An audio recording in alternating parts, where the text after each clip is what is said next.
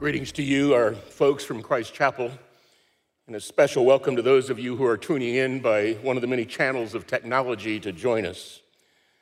Short prayers can be effective prayers, and final prayers are often reflective prayers. Today we're going to look at a very short prayer on the lips of Jesus at the moment of his death. But when I think of short prayers, I think of that childhood prayer that somebody taught me. Now I lay me down to sleep. Uh, Lord, uh, help me. If I should die before I wake, I pray the Lord my soul to take. Uh, I used to think that was a little gross and a little bit dark for a child to learn. Uh, now I lay me down to sleep. Uh, Lord, help me. And uh, if I should die, would you take me? Uh, but... Uh, Over the last few weeks, that seems to be a little bit more serious of a final moment prayer. I teach, and uh, my students might have a prayer. Uh, now I lay me down to rest. The Lord, help me pass tomorrow's test. If I should die before I wake, that's one less test I have to take. Uh, may, they have, many of them have probably prayed that kind of a prayer. But today we're going to look at a very short prayer on the lips of our Savior. If you have a Bible, please turn with me to Luke chapter twenty-three, verse forty-six. And if you're able to access our sermon notes, we invite you to follow along as we talk. We're certainly living in a season of unprecedented times and unexpected circumstances. We've learned a whole new vocabulary, like shelter in place, self-quarantine, social distancing, mitigating strategies, flattening the curve. And Mom was right, and we should have always been washing our hands and not touching our faces. Whether we like it or not, the coronavirus is also a time for a revelation of character, our thinking, our feelings, our emotions, our thoughts, and even our faith. Even before the current COVID nineteen virus scare, historian Arthur Schlesinger observed that our society is marked by an inextinguishable discontent. Our quest is for better and what is next, as he says. We want a better job with better pay and a better boss. We want better relationships and a better car and a better backhand in tennis or a longer drive in golf. And we have the propensity to live endlessly for the next thing, the next weekend, the next vacation, the next purchase, the next experience. When all of those things are absent and unavailable, a crisis like the coronavirus, with its disconcerting consequences, can reveal the presence or can expose the absence of contentment. John Stott wrote, "Contentment is the secret of inward peace. It remembers the stark truth that we brought nothing into the world and we take nothing out of life. In fact, it's a pilgrimage from one moment of nakedness to another. So we should travel light," he says, "and live simply. Our enemy is not possessions, but excess. Our battle cry is not nothing, but enough. We've got enough," simplicity says. "If we have food and clothing, we'll be content with that." Well, that last phrase from Stott is not just simplicity, it's actually scripture speaking. It's what Paul counseled Timothy in First Timothy six eight. With food and clothing, we can be content. But let's not miss all that that simple statement of necessities omits. What happens when all you have in life, all you have left in life is you? That is where we find Jesus, suffering, hanging in darkness. Listen to this segment from Max Lucado's book, No Wonder They Call Him Savior. You may even want to close your eyes and just imagine you were there. In Max's inimitable style, he says, skull, Calvary, crosses, execution, death, noon, cheers, observers, wails, wine, nude, bruised, swollen, crossbeam, sign, ground, nails, pound, pound, pierced, contorted, thirst, terrible, grace, writhing, raised, mounted, hung, suspended, spasms, heaving, sarcasm, sponge, cheers, taunts, forgiveness, dice, gambling, darkness, absurdity, death, life, pain, peace, condemn, promise, nowhere, somewhere, him, us, Father, robbers, paradise, wailing, weeping, stunned, mother, compassion, darkness, my God, afraid, scapegoat, wilderness, vinegar, father, silence, sigh, death, relief. There was something about the crucifixion that made every person watching either step toward it or step away from it. It simultaneously compelled and repelled. How do you and I respond becomes the question. With this message, we come to the last of the seven sayings of Jesus as he hung on the cross. As Pastor Cody reminded us last week, the Bible records that Jesus suffered for six hours on the cross. In daylight, for the first three, he suffered at the hands of men. And in the last three hours, he suffered at the hands of God in darkness. The first three of the last sayings of Christ were spoken in the light. The last four during the darkness. The first three demonstrated Jesus' attention on others.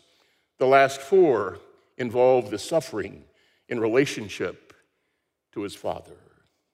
If you've been following, we've encapsulated each of those sayings with one word: forgiveness, salvation, relationship, isolation, desperation, completion. And today, we come to the seventh, and we've used the term contentment. That may seem a little different for you as we think about the topic, but Johnny Erickson Tata reminds us that contentment has an internal quietness of the heart that gladly submits to God in all circumstances. Never was that attitude more evident than when Jesus was dying on the cross and he uttered that final statement, "Father, into your hands I commit my spirit." For our study today, I want to ask and answer two questions. What did that saying mean for Jesus as he died on the cross? And second, what lessons does that saying have for us as we face the real and serious threats of our current crisis? Follow as I read the account in Luke twenty-three, forty-four to forty-nine, so that we can see the context. It was about the sixth hour, and there was darkness over the whole land until the ninth hour, while the sun's light failed, and the curtain of the temple was torn in two. Then Jesus, calling out with a loud voice, said, "Father, into your hands I commit my spirit." And having said this, he breathed his last. Now, when the centurion saw what had taken place, he praised God, saying, "Certainly, this man was innocent." And all the crowds that assembled for the spectacle, when they saw what had taken place, they returned home beating their breasts. And all of his acquaintances and the women who had followed him from Galilee stood at a distance watching these things. Compelled or repelled? Luke records two miraculous events that come before our final statement, as we'll talk about today. And that is the uh, darkness that reigned over the face of the earth during those three hours, beyond any kind of an eclipse that lasts only for minutes or even uh, for fifteen or twenty minutes. Uh, these three hours of darkness uh, were there to show from God's perspective, not, not only the depth of suffering, but I believe also the sanctity of that suffering, the sanctity of the sacrifice. It was at the same time the worst moment in human history and the best moment of divine mystery. In that singular moment, sin and death were at its worst, the worst sin of humanity to the most innocent who was suffering. It's the worst moment of suffering in human history. It became the best moment for God to demonstrate grace. Sin and judgment were met with grace and forgiveness. When the world was at its worst, ironically, God was at his best. What seemed like Satan's greatest victory was in reality the moment of his greatest defeat. The significance of the curtain or the veil in the temple being torn from top to bottom, that miraculous event, a thick, thick curtain uh, miraculously rent in two, signified a new and living way of access that God was providing through the body and blood of Jesus Christ. Listen to Hebrews chapter ten, verses nineteen and twenty. Therefore, brothers, since we have confidence to enter the holy places by the blood of Jesus, by the new and living way that he opened for us through that curtain, that veil, that he now calls his flesh. The tearing of the veil was symbolic of the tearing of the flesh of Christ on the cross to provide direct access for us through Christ by the Spirit to a heavenly Father. What a moment we have recorded by Luke, the physician and historian. Let's ask those two questions. What did this saying mean for Jesus as he died on the cross? Number one, you'll see in your notes, Jesus prayed with the security of his relationship with the Father. He prayed with security with his relationship with the Father. Then Jesus, calling out with a loud voice, said, Father. If you want a fun study while you're uh, confined at home these days, it's especially moving to read through the Gospels and hear the prayers that Jesus prayed using that term, Father. He, he prayed about his ministry that God had delegated to him. He prayed at the tomb of Lazarus when he raised him from the dead using that term. At the beginning of the Passion Week, he addressed God as his Father, that it was the moment of glorification. In his high priestly prayer, six times in John seventeen, he uses that term, Father. In the Garden of Gethsemane, in his agony, he prays it, and now on the cross, he uses it twice, in verses thirty-four and forty-six of Luke twenty-three. John's gospel tells us explicitly that Jesus did everything by the will and the power of the Father. The appeal to his Father in this moment was in reality an act of trust and dependency, rooted in that secure relationship with his Father. What depth is carried by that single word, Father. In the original languages of New Testament times, I wonder if it was simply Abba, Abba. The hands of God are significant. Number two, Jesus entrusted himself to the righteous judgment of his Father. Into your hands, he says, I commit my spirit. Again, if you want a good study, go through the scriptures. If you have the ability to have a concordance or look up, when are God's hands mentioned? God is spirit. He doesn't have physical hands. Jesus did in his incarnation. But the term for the hands of the Father is what we call an anthropomorphism. It's a using human form to describe characteristics about God. And when it's talking about God's hands, it's talking about that authority and that power that he demonstrates. When you look at it through the, the scriptures, it's his hand in creation. It's his hand in the providential control of history. It's in his personal care and compassion for people, in his conquest over Satan, sin, and death, and even in carrying out ultimate justice and final justice against sin. It's at the hand of a powerful and sovereign God. Peter, in his first epistle, lays down a pattern for us that Jesus uh, modeled for us in how we should face suffering, even unrighteous treatment by others. He's alluding back to that servant song in Isaiah fifty-three, when he writes, when he was reviled, he did not revile in return. In First Peter two twenty-three, when he suffered, he did not threaten. But here's the package. He continually entrusted himself to the one who judges righteously. Into his hands, into your hands, Jesus prayed, I commit my spirit. He entrusted himself into the righteous judgment of his Father. He who knew no sin bore our sins on his own body on the tree. He who was rich became poor so that we through his poverty might be rich.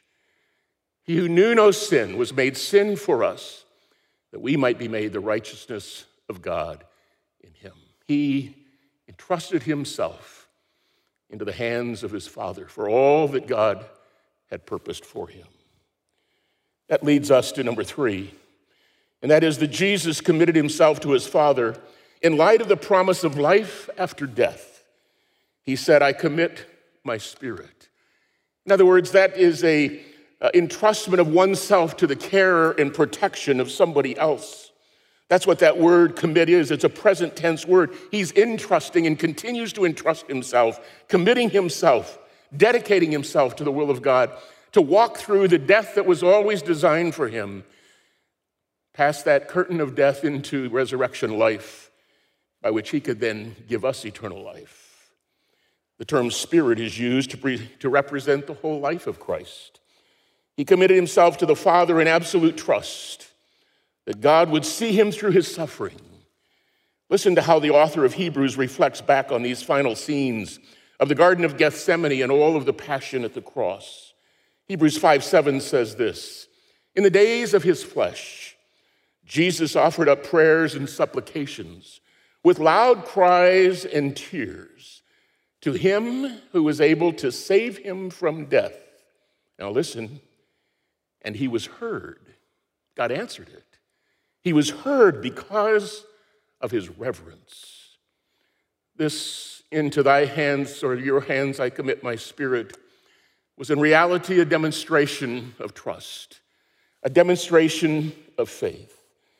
As we've said, commitment, excuse me, contentment is a demonstration of a commitment of trust. There's actually an Old Testament and Jewish background to this prayer. It really is a quotation like we saw when Jesus cried out, my God, my God, why hast thou forsaken me? A quote from Psalm twenty-two. This one actually is a quote from Psalm thirty-one and verse five. It's David's commitment in face of his enemies. He says, into your hand I commit my spirit. You have redeemed me, O Lord. Faithful God. I hate those who pay regard to worthless idols, but I trust in the Lord. That psalm is often used in Jewish evening prayers as one who commended himself into the care of God during a night's sleep. In those hours of darkness, as Jesus enters that sleep of death, he takes a similar step of faith. His last words are a commentary not only on his death, but on his whole life. Father, into your hands I commit my spirit. From first to last, Jesus lived and died to serve the purposes of God. This was not a passive forced death. This was an active submission, not an unavoidable event. In fact, John ten says, as Jesus is speaking, no one takes my life from me. I lay it down of my own accord and I raise it up. The scriptures uh, do tell us that he was crucified at the hands of of the Roman soldiers, having been delivered over by both Judas to the, uh, to the religious leaders, and then from the religious leaders to the political leaders, from the political leaders to the soldiers. But in reality, in the sovereign plan of God, he was the lamb slain from before the foundation of the world. And nobody could have done what they did had he not actively submitted to his Father in fulfilling that plan. He gave himself up for us. His death was voluntary. His death was, and resurrection was a vindication of both his, the Father's, and the Spirit's authority. Johnny Erickson Tata is right. Contentment has the internal quietness of the heart that gladly submits to God in all circumstances. Well, how do we live? What, what lessons are there in this little prayer for us? Let me ask you three very personal questions. Number one, do you have a relationship with God in which you can approach God and call him Abba, Father? Do you have that relationship? How do you have that relationship? The Bible tells us in John chapter one and verse twelve, but to all who did receive him, who believed on his name, he gave them the right to be called or to become the children of God. We become a part of God's forever family by faith in Jesus Christ and all that God accomplished in Christ on the cross through his burial and the resurrection. That's the center of the gospel that we especially celebrate these two weekends together. Do you have that relationship? Could you honestly call God Father, because you know without a doubt you have believed in Christ and therefore are a part of his family.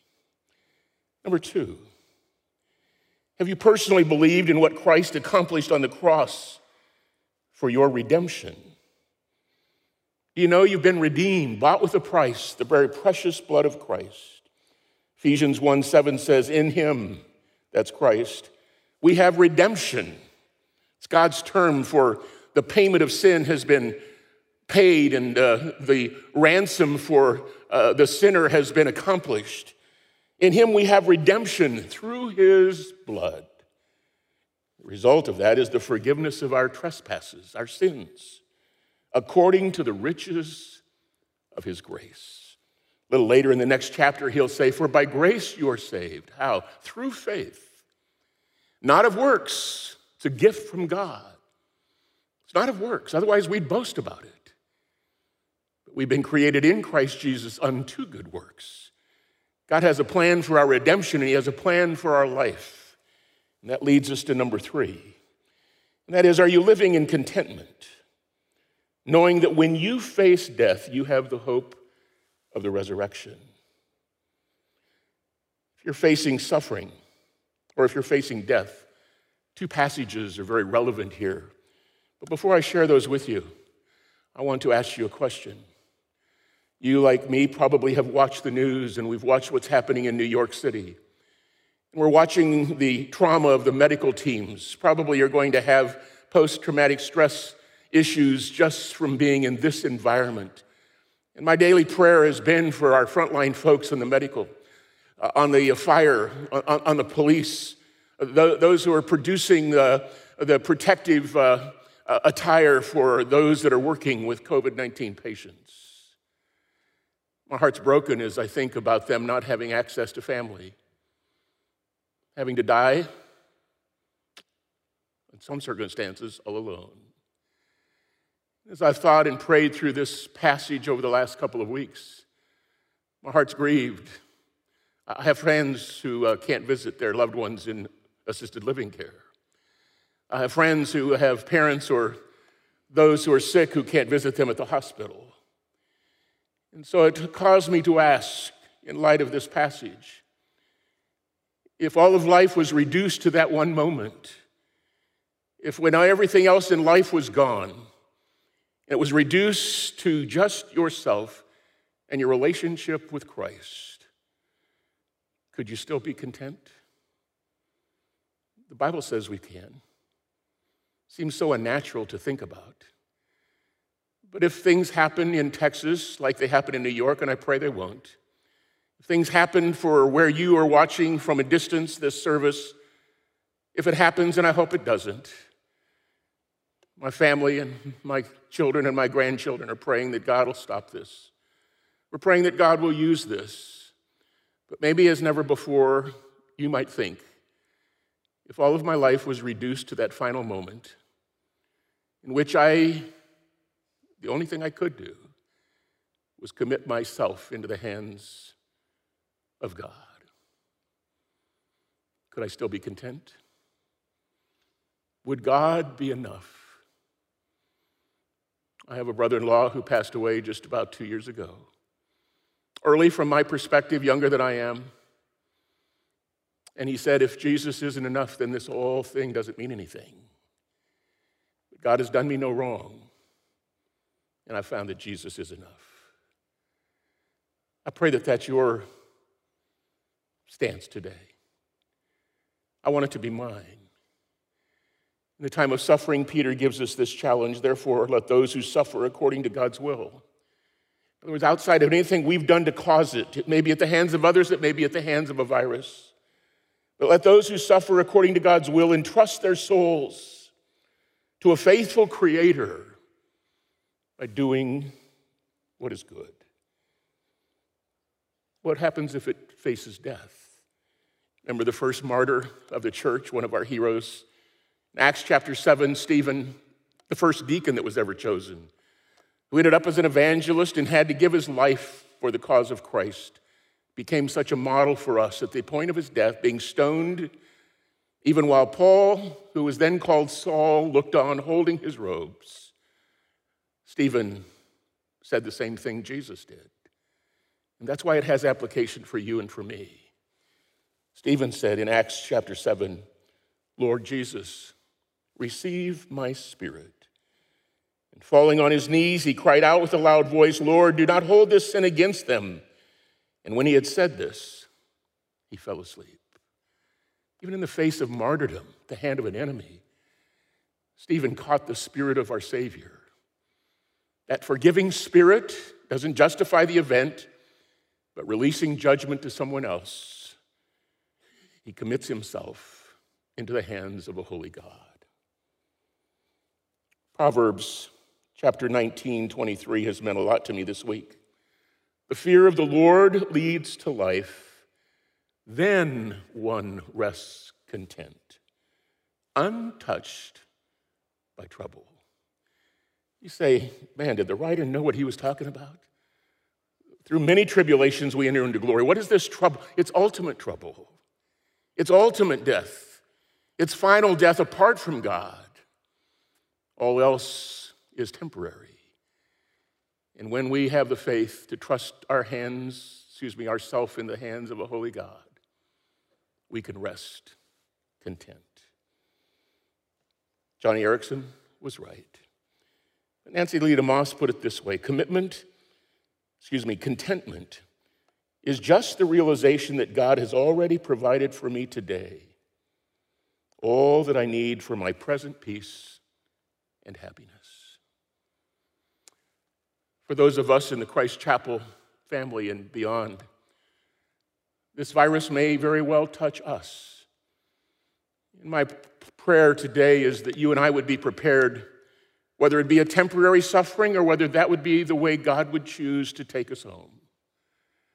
When all of life is reduced to all that you have is your relationship with God, would you, could you? Would I, could I? Just say, Father, I trust you. And I could die in contentment. If I couldn't, I'm asking for something that God didn't think was necessary for me to have that kind of a relationship. Would you bow with me in prayer? Father, it's a somber moment in the life of Christ, and it ought to be a somber moment for us.